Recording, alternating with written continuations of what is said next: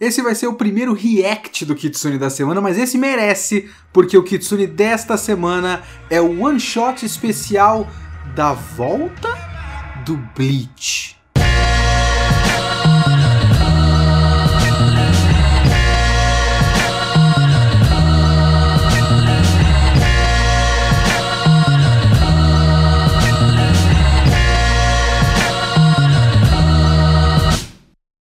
Olá, eu sou o Leonardo Kitsune e o Kitsune da Semana é o meu podcast semanal para eu comentar o que eu quiser, do jeito que eu quiser. A ideia é fazer uma review por semana. Pode ser um filme, um livro, um anime inteiro ou só um episódio, um mangá inteiro ou só um volume. Eu vi, eu li, eu quero falar, então é aqui que eu vou falar. Se você quiser comentar o episódio, me siga no Twitter, arroba leokitsune, ou manda e-mail para leokitsune.gmail.com e não esquece de seguir o podcast para sempre ser notificado de novos episódios. Pois bem, eu prometi na semana passada que eu concluiria o Kimetsu no Yaiba porque eu tava empolgado na leitura, tipo, em- embalado na leitura, não exatamente empolgado. Não dá pra empolgar com Kimetsu no Yaiba, né? Mas a vida me pegou de jeito, vocês viram que pulou uma semana, eu não consegui ler mais nada do Kimetsu no Yaiba. Tinha muito trabalho pra fazer, outras coisas começando. É, ainda está muito complicado.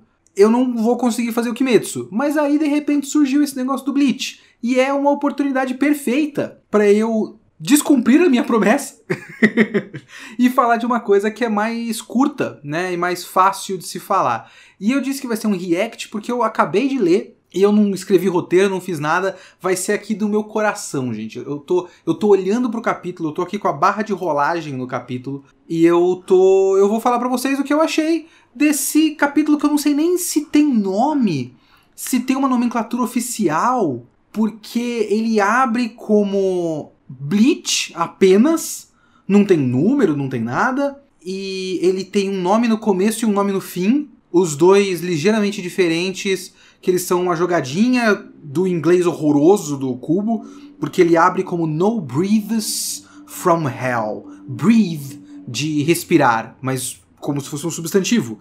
Então breathe ou breath, no breaths from hell. Mas não deveria ter esse E, se não me engano, se fosse no breaths from, from hell. Eu acho que ele abre algo como é, nenhum suspiro do inferno, digamos assim, e ele fecha como new breaths ou breaths from hell, ou seja, novos suspiros do inferno. Esse sou eu tentando fazer o English do cubo funcionar aqui, que gramaticalmente nada disso faz sentido. Ti- Devia ser ou no one breathes in hell ou no breaths from hell ou qualquer coisa do tipo, mas tá muito esquisito. Esse English dele tá muito esquisito. Mas o que que é esse capítulo? Esse capítulo é, antes de mais nada, é Bleach destilado pra gente. Eu não sei se isso quer dizer que ele vai deixar o. Como é que chama? Burn the Witch de lado. Não sei se isso quer dizer. Porque, assim, o Cubo está tentando, desde o final do Bleach, dar um golpe. Tentando desesperadamente fazer a Jump olhar pra ele e falar: gente, deixa eu continuar os bagulho. Deixa eu continuar os bagulho. Porque Naruto conseguiu fazer o Boruto. Conseguiu emplacar os filhos de todo mundo pra fazer uma nova série. Sempre me deu a sensação, desde o fim do Bleach, que o Kubo olhou pro final do Naruto e olhou pro Boruto e falou: Cara, eu quero sair também. Com a diferença de que Naruto, de certa forma, construiu, não muito, não muito, mas mais ou menos. Ele se construiu muito mais na base dos relacionamentos é, e do shipping e tudo mais. Além daquele bagulho dos ciclos, né? Que é muito importante pra Naruto. Então sempre teve aquele negócio de ciclos que se repetem. Então você, de certa forma, vê um novo ciclo começando, com novos trios que espelham outros trios anteriores, que sempre teve isso no Naruto. E aí, quando ele teve um capítulo final todo baseado em todos os casamentos da grande suruba de. após suruba de Konoha, quase fazia sentido. No Bleach ficou mais forçado. O último capítulo é como se ele tivesse deixado ali só pro público pedir, não, mas eu quero uma história dos filhos do Ichigo e o filho da, da, da, da Rukia e tudo mais. Não colou. Aí ele fez o Burn the Witch, que era uma história completamente diferente. Até que ele fez o twist no final e falou: Não, Burn the Witch é do universo do Bleach, haha! E colou mais ou menos, mas ao que parece ele vai lançando esses pequenos é, arcos aí, que ele vai tipo lançando mais ou menos um volume de vez em quando, e ele vai formando a história dele desse jeito. E agora ele lançou esse one shot que é literalmente Bleach continuado. Só que não existe exatamente a confirmação de que essa é a continuação do Bleach. Ele é obviamente, abertamente, descaradamente, um começo de arco novo. Ele não é um negócio fechado, um one shot que mostra como tá a vida dos personagens e aí no fim ele deixa uma cena pós-créditos que dá uma piscadinha e uma dica de ah, tem coisa aí. Não, o capítulo é um começo de arco. Esse capítulo não existe, ele não pode existir sem um novo arco, mas não tem uma confirmação. Comercialmente, digamos, eu acho estranho. Mas talvez seja uma grande jogada de marketing da Shueisha e da Jump de o bagulho não estava indo bem nos últimos tempos e por isso o mangá foi claramente cancelado, mas a gente pode criar demanda. Vamos ver se a gente consegue criar a demanda. Se houver a demanda, a gente já começou um novo arco. Só que se não houver a demanda, é, cara, é muito estranho, é muito estranho. Mas vamos lá, vamos ao capítulo. O que, que é esse capítulo? Porque, como eu disse, o fim do mangá do Bleach, ele tem aquele, aquela tentativa de, de emplacar o Boruto do Bleach, né? E a gente viu também que no fim do Bleach, meio que tá tudo em paz. Né? Eles solucionaram tudo, e o pessoal tem filho, e o caralho é quatro. Todo mundo ficou puto que tem os casal errado. Até porque o, o Cubo ele dá os sinais trocados, ele faz o último volume na capa com o Ichigo e a Rukia.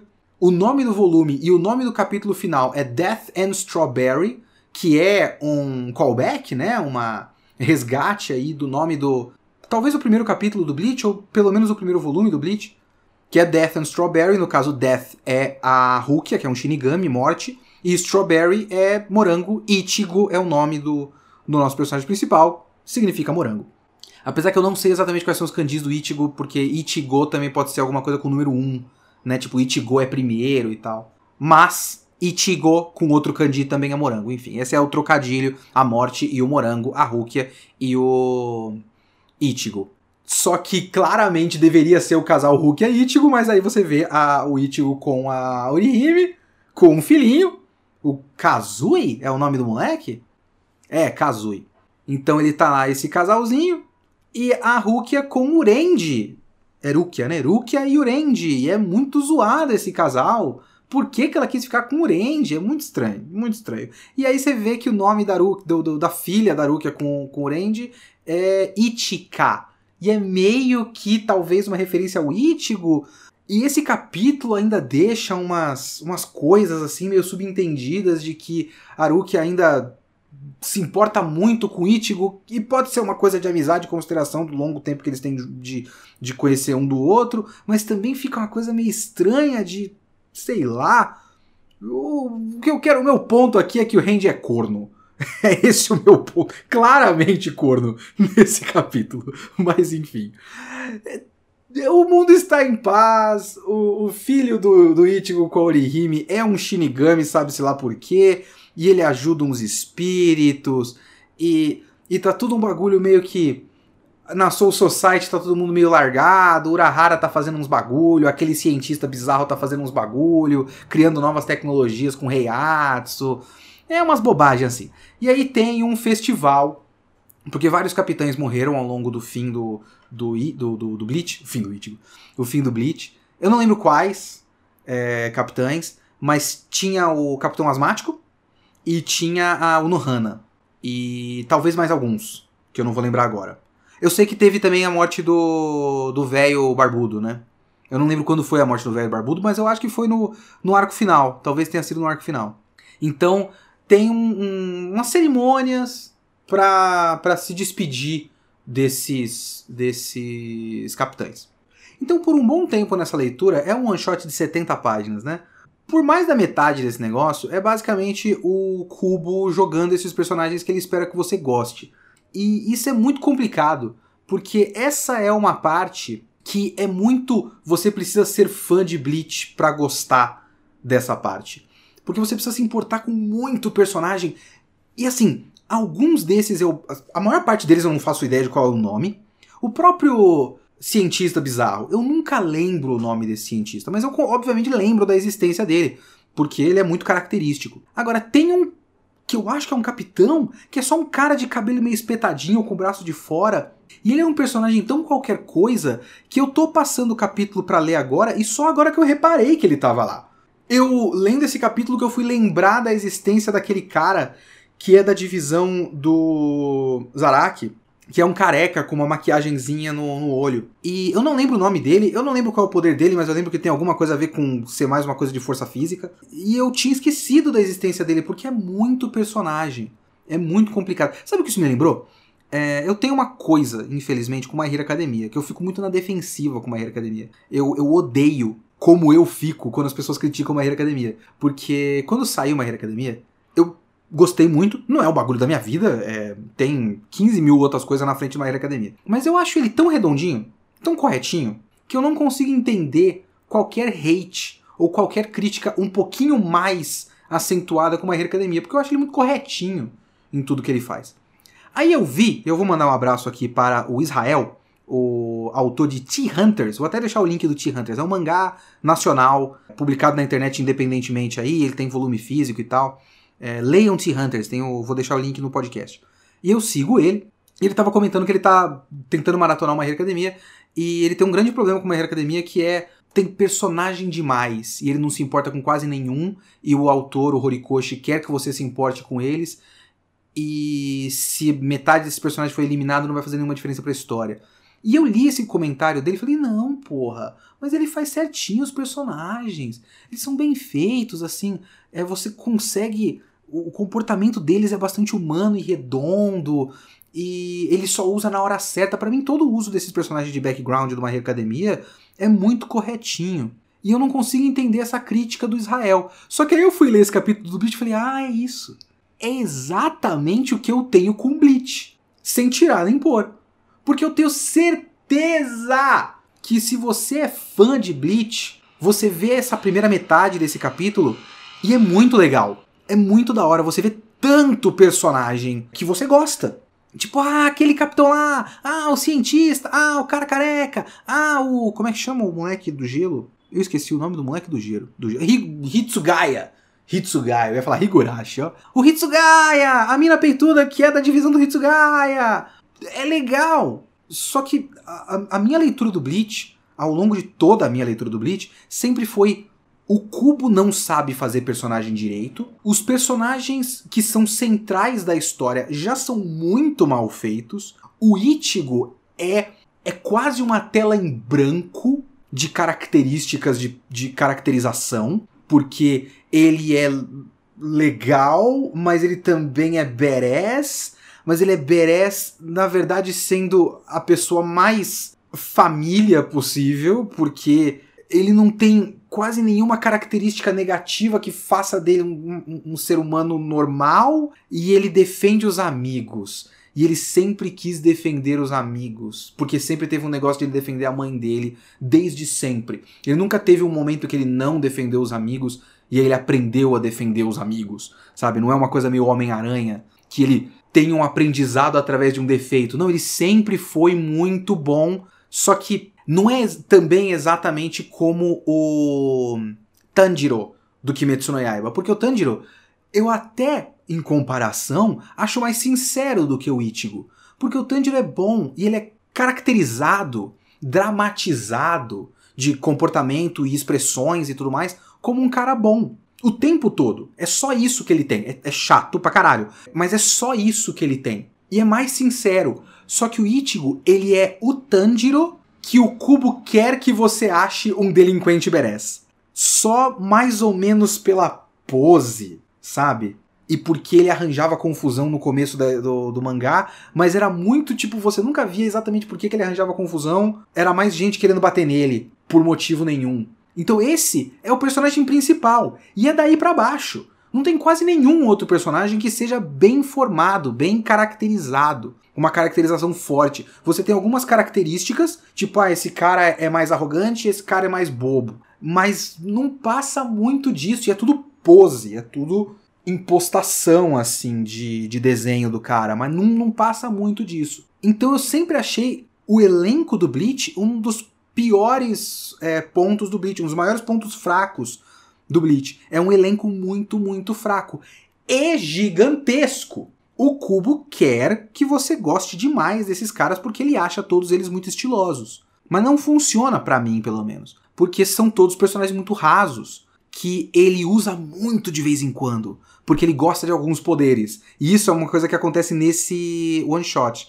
Ele gosta dos poderes, ele gosta do estilo, ele gosta da coisa que ele criou de, de possibilidade de criar cenas estilosas legais, mas não passa muito disso. Mas ele insiste nisso, então ele foca muito no, no, no Ichigo, aí ele desvia um pouco e fala: esse, esse personagem também é legal, hein? Aí ele volta um pouco. Então, essa primeira metade desse one shot, ele tá todo calcado no fato de que ele acredita que ele tá falando com o público de sempre dele, e é por isso que eu acho que é muito um. E aí, gente, vamos bater palma aqui pra eu poder continuar? Sabe, é, é o, esse, esse one shot é tipo influencer quando consegue uma, uma publi. E aí ele faz uma publi no Instagram e no Twitter ele coloca o link e fala: gente, engaja lá na minha publi no Instagram, dá like, comenta e salva o post você me ajuda com isso, os caras vão me mandar mais publi e tal. Me parece um pouco isso, tipo, ele tá falando com os fãs dele, gente, engaja aqui no meu mangá, vamos ler esse negócio, mandar comentário pra, pra Jump na cartinha? É um pouco disso. E você precisa já gostar desses personagens, porque é uma, uma roleta de personagens que você já devia gostar. Com alguns novos. E é aí que tá o começo da tentativa do golpe do cubo. Ele tem os filhos do, do Ichigo e da, da Rukia, separadamente, para a tristeza de quem chipava o casal. E alguns personagens novos. Mas eu acho, sei lá, todo esse, esse one shot é meio capengão para mim. Porque ele não consegue exatamente criar um movimento de renovação, porque ele tem uma enxurrada de personagem que sempre existiu quatro, até onde eu consegui contar, personagens novos. Tem uma mina que é Gyaru, ela é uma Shinigami com pele bronzeada, porque ela gosta da moda Gyaru da, da, da, da Terra, no mundo dos vivos. Eu acho que nem existe mais Gyaru. E eu acho que depende da tradução também. Eu acho que o Ichigo fala exatamente isso. Não tem mais Gyaru desse jeito, sabe?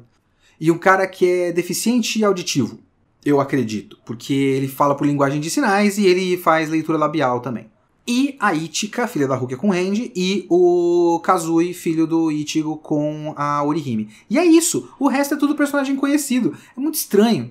É muito estranho. E o próprio conceito desse novo arco, ele é muito parecido com a guerra do final do Naruto também. Naquela, naquele momento de resgatar, ressuscitar personagens que você já conhece. Então ele é todo calcado no público que já existe. Então ele tenta fazer o Boruto, mas não do jeito que o Boruto deu certo.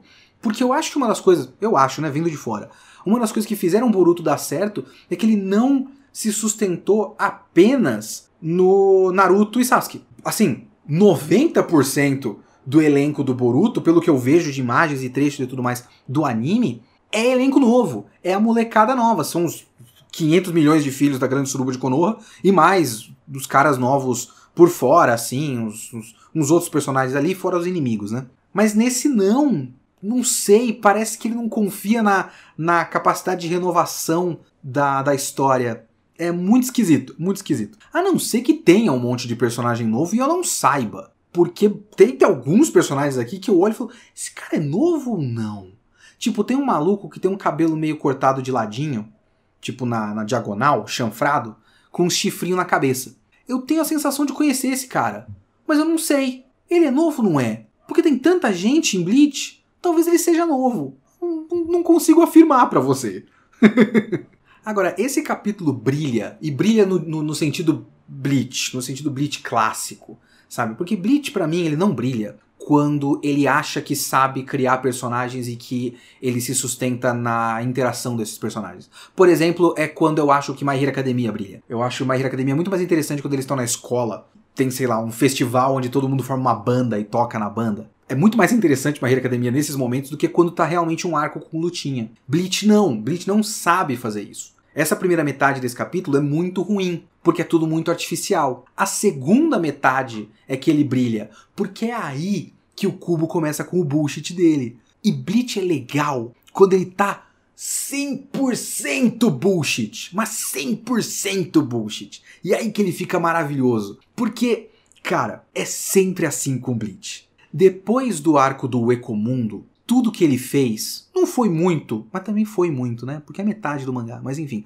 toda a segunda metade do mangá, depois do, do Aizen e o Karaya 4, o conceito. Lógico que tem um monte de bullshit pequenos, né? Pílulas de bullshit aqui e ali ao longo de todo o mangá. Mas eu falo do conceito dos arcos. Tanto o arco dos Fullbringers quanto o arco dos Quincy's, ele se sustenta num bullshit muito grande, principalmente dos Quincy's. Porque assim, um bom exemplo do que o Cubo faz de melhor é aquele bagulho do espada número 10 barra espada número 0. Porque tem um momento onde ele diz, está escrito nos balões, os espadas vão do número 10 ao número 1. Existem 10 espadas. 1, 2, 3, 4, 5, 6, 7, 8, 9, 10. E aí você tem o espada 10, que é um maluco grandalhão lá. E aí esse cara, o número 10, ele apaga o número 1 do peito dele, eu não lembro de estar o número 1, tem uma tatuagem lá. Ele apaga o número 1 e ele vira o espada 0. Então se você tem essa gradação do 10 ao 1 sendo o 10 o mais fraco e o 1 o mais forte, o 0 é mais forte do que o 1. Então o espada mais fraco, na verdade, é o espada mais forte. E aí ele diz quem disse para vocês que só existem 10 espadas? Aí você volta uns capítulos e fala: Cubo, foi você que disse. A gente não tirou essa informação do nada, você deu essa informação pra gente. Agora está dizendo que você não deu essa informação pra gente? Isso é Bleach o tempo todo. Ele dá uma informação, ou às vezes ele dá uma informação que parece 100% completa, mas aí ele fala que, ah, mas na verdade não era completa essa informação, não! Ah! E aí ele vai expandindo o lore do, do Bleach. Nunca é uma coisa que tá exatamente, tipo, uma ideia que você sabe que pode existir, uma possibilidade que pode estar lá. Não é. Ele fecha ele, ele cria muita, o, o Kubo ele cria muitas armadilhas para si mesmo. Ele fecha os conceitos. E aí ele olha e ele quer expandir a história e ele pega um bagulho que estava fechado e ele fala: hum, mas na verdade, se você pensar num jogo de palavra aqui, na verdade, isso aqui não era completamente fechado, não. Isso aqui tinha uma outra coisa dentro dele. Então você teve o arco dos Quincy's, por exemplo. O arco dos Quincy's, os Quincy's, desde que começou na história com o maluquinho do óculos que eu esqueci o nome, Ishida, isso era os Quincy's entraram em guerra com os Shinigamis e eles foram extintos. Não tem mais Quincy, sobrou só esse cara, o Ishida e o pai dele. Não tem mais. Aí fala, ah, mas na verdade eles estavam ocultos numa outra camada da, da realidade, num outro nível, na quarta dimensão, ou qualquer coisa do tipo. E aí você não é, assim, num momento os Quincy's não existiam e num outro tem 40 Quincy's, 50 Quincy's. Eu não lembro quantos personagens tem de Quincy no arco final. É Quincy para um caralho. Quando na verdade nunca teve nenhum Quincy mais além do Ishida. E aí o Ishida, que era só um moleque qualquer, é o príncipe dos Quincy's. Então é isso que ele faz o tempo todo. Esse arco, o bullshit desse arco é exatamente esse, desse, desse mesmo tipo, dessa mesma estirpe, desse mesmo gosto que é, ele sempre disse que todos os seres da Soul Society, todos os.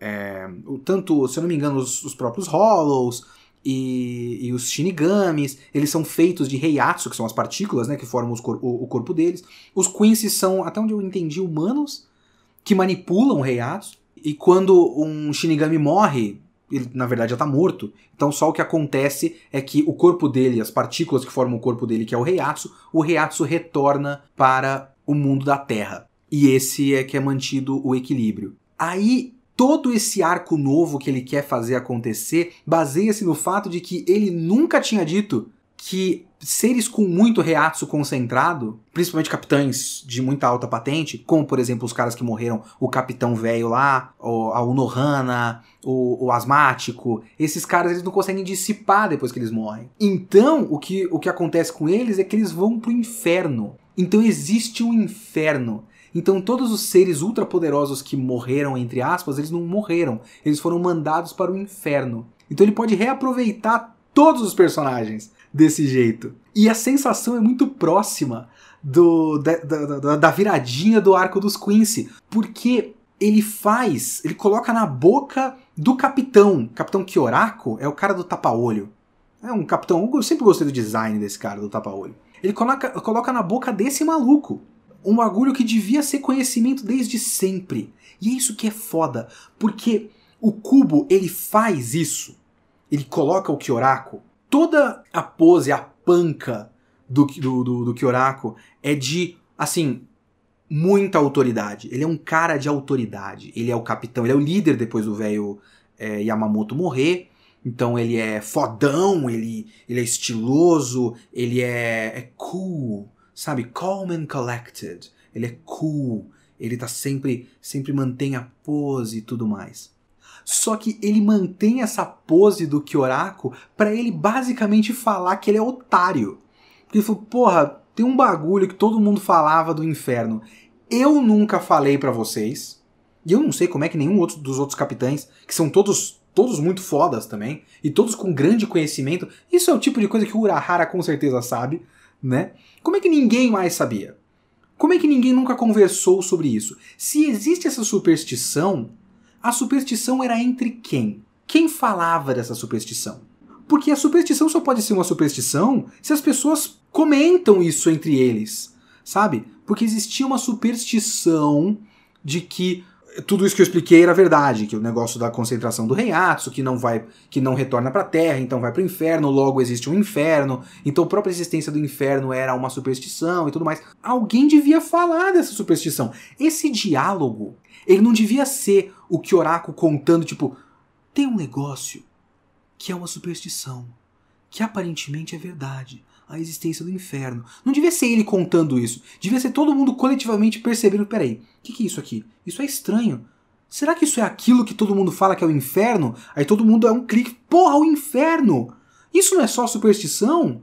Não, não é só superstição. Mas o, o, Cubo, ele não sabe escrever seres humanos conversando, né? Ele sabe escrever poses estilosas e conceitos mirabolantes.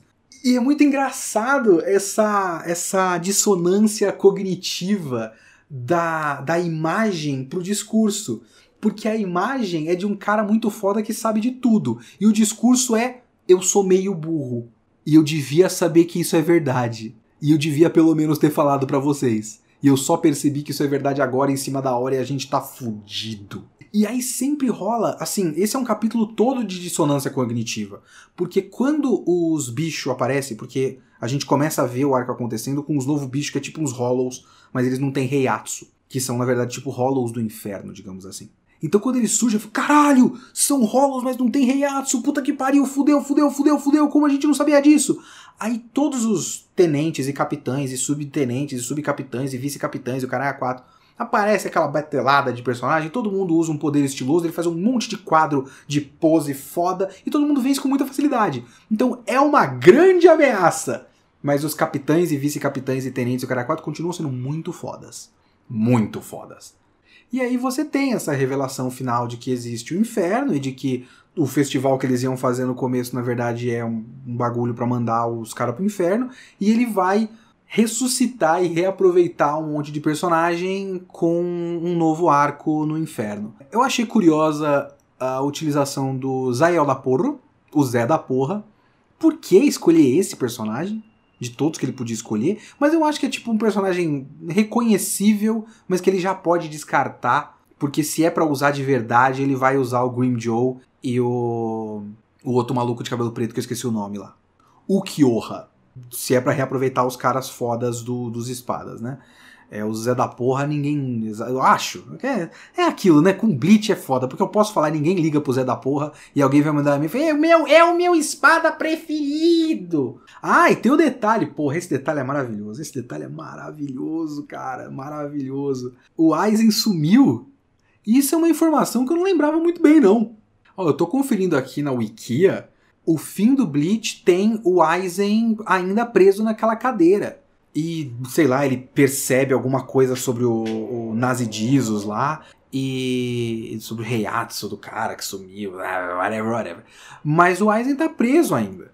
Aí nesse especial eles soltam no meio de um balão, casualmente, ah, porque o, o, o equilíbrio do Reiatsu foi quebrado, porque o Yuhua foi, é, foi vencido, o Aizen desapareceu. Porra, o que, você quer dizer que o Aizen desapareceu? Agora tem mais isso. Mas enfim, o Aizen desapareceu.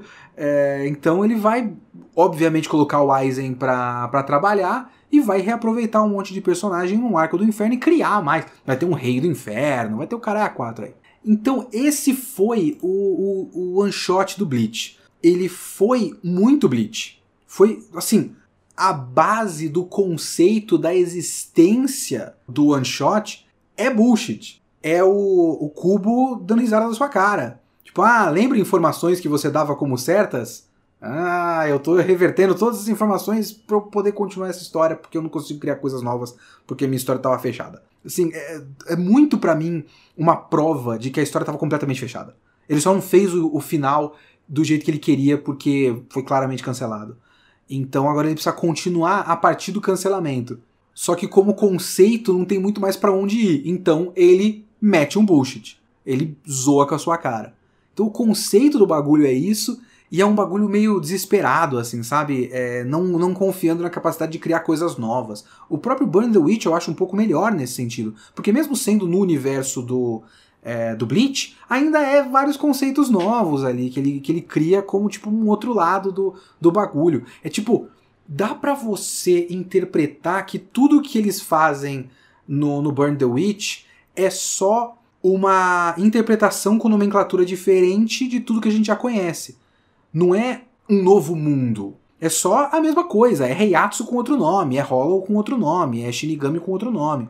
Me dá um pouco a sensação que é meio que isso que ele quis fazer. Mas ainda é um pouco mais interessante. Esse aqui é um tapa na cara do público. É um tapa na cara que o público vai curtir muito. Esse é o bagulho. Porque eu realmente acho que o Bleach, a essa altura, ele só consegue se sustentar com o público antigo, não com uma renovação de público. Então ele vai dar fanservice, ele vai recuperar os capitães que morreram como inimigos, ele vai recuperar os espadas que todo mundo gosta como novos inimigos, de novo. É isso que ele vai fazer, é assim que ele vai trabalhar essa história. E sei lá, eu acho que para ele continuar trabalhando e, e ganhando dinheiro, né, eu dou todo apoio.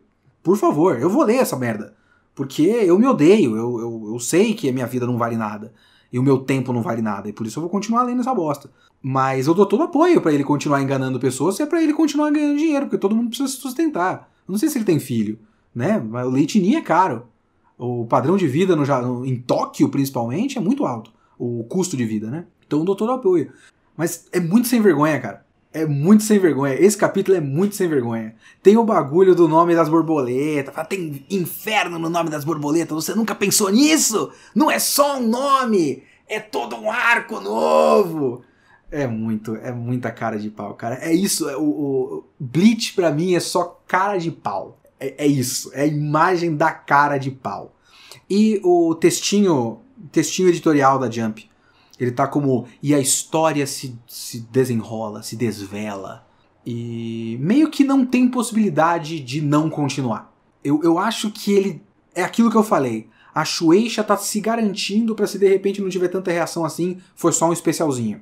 Porque não é um anúncio de volta de Bleach, é só um one shot. Mas não tem como não continuar.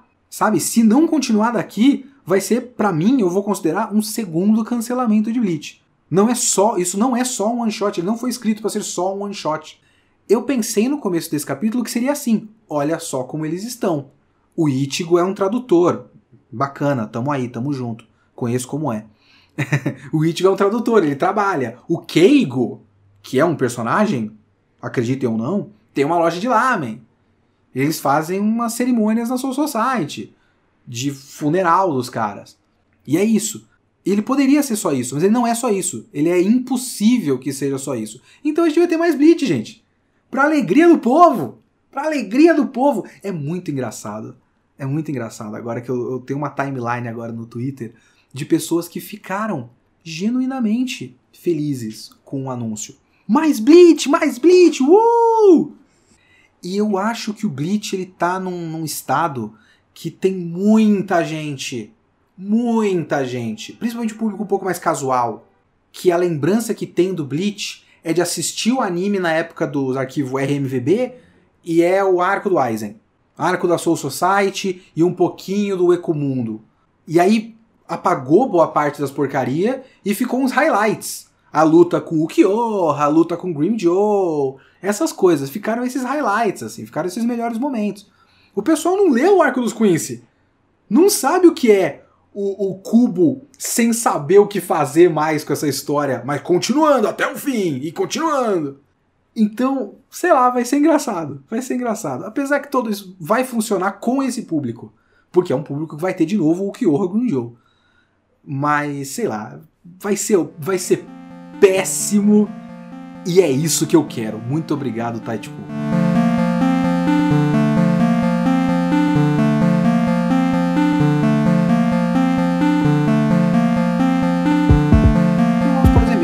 da semana retrasada, essa altura, que foi o 41 sobre Kimetsu no Yaiba, volumes 12 a 16, se eu não me engano. Vou ler o e-mail aqui do Vitor Hugo Couto e ele fala: Olá, Kitsune, me chamo Vitor Hugo Couto, tenho 24 anos e moro em Belém do Pará. Sobre o podcast 41, concordo totalmente com o seu ponto do Tanjiro mandando um ololô a lá Naruto, mas eu acho que o Tanjiro é sempre pior em comparação com o Naruto. Ele tem um ponto interessante aqui, ó. Em Naruto, o mangá, às vezes o discurso fazia sentido, porque o Naruto, o personagem, falava é, para algum boneco que tinha uma relação com ele. Seja o Gaara, que não é, que era o Naruto se não tivesse um pouco de amor na vida, seja o Pen ou o Obito, que eram os Narutos dos seus respectivos times.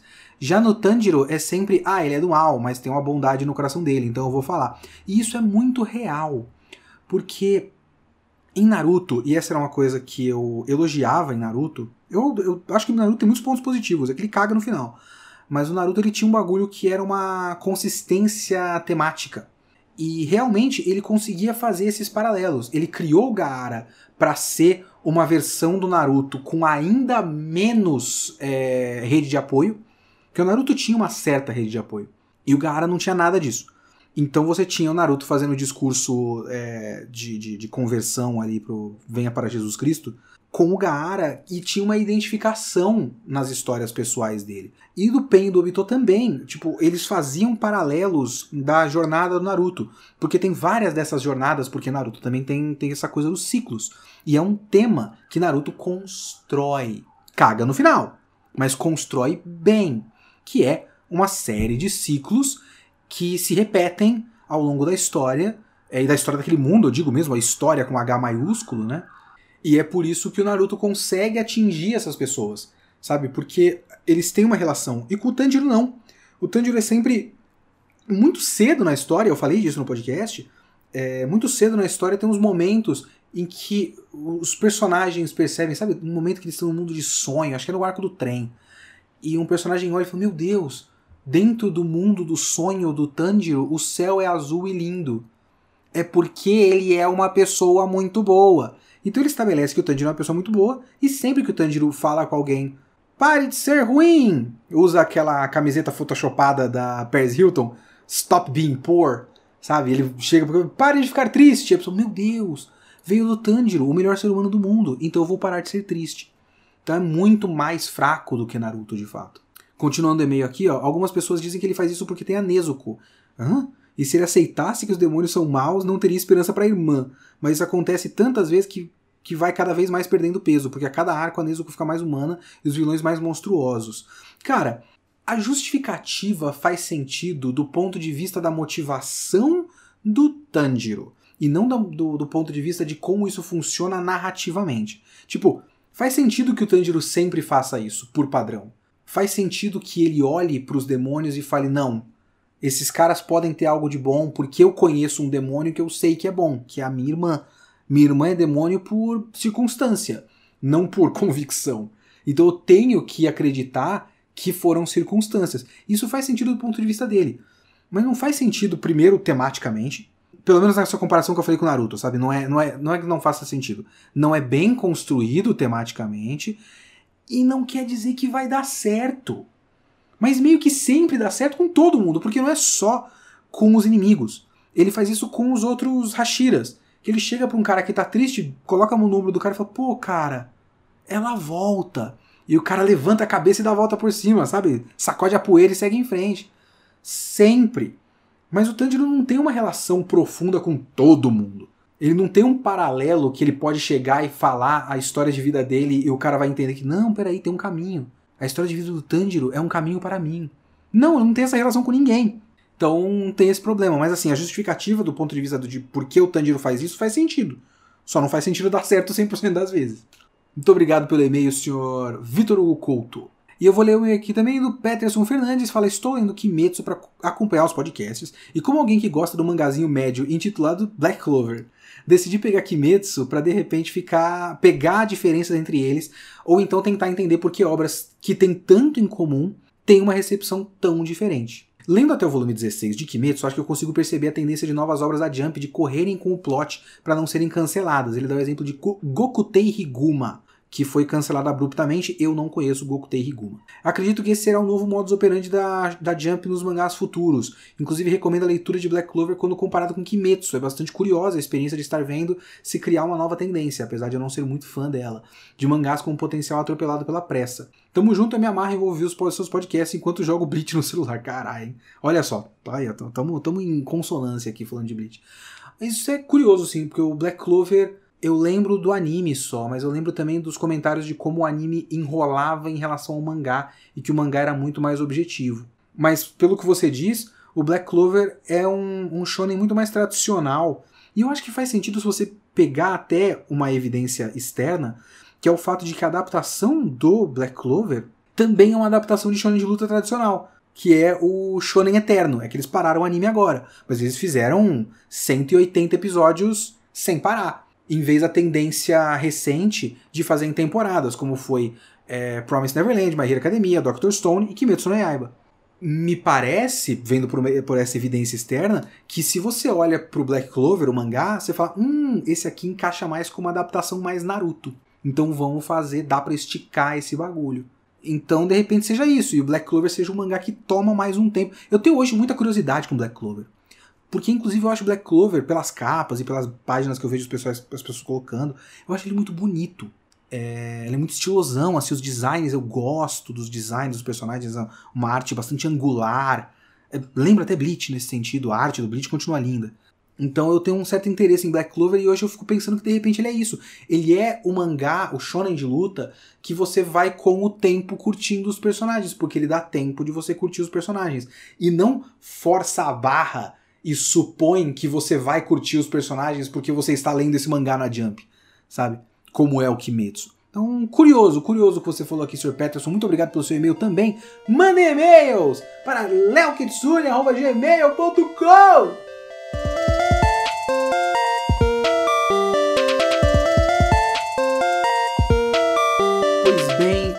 podcast passado eu prometi um tema e não cumpri por circunstâncias. Eu quero cumprir esse tema porque eu quero dizer para vocês que o Kitsune da próxima semana, seja lá quando for essa próxima semana, será Rebuild of Evangelion 1, 2 e 3.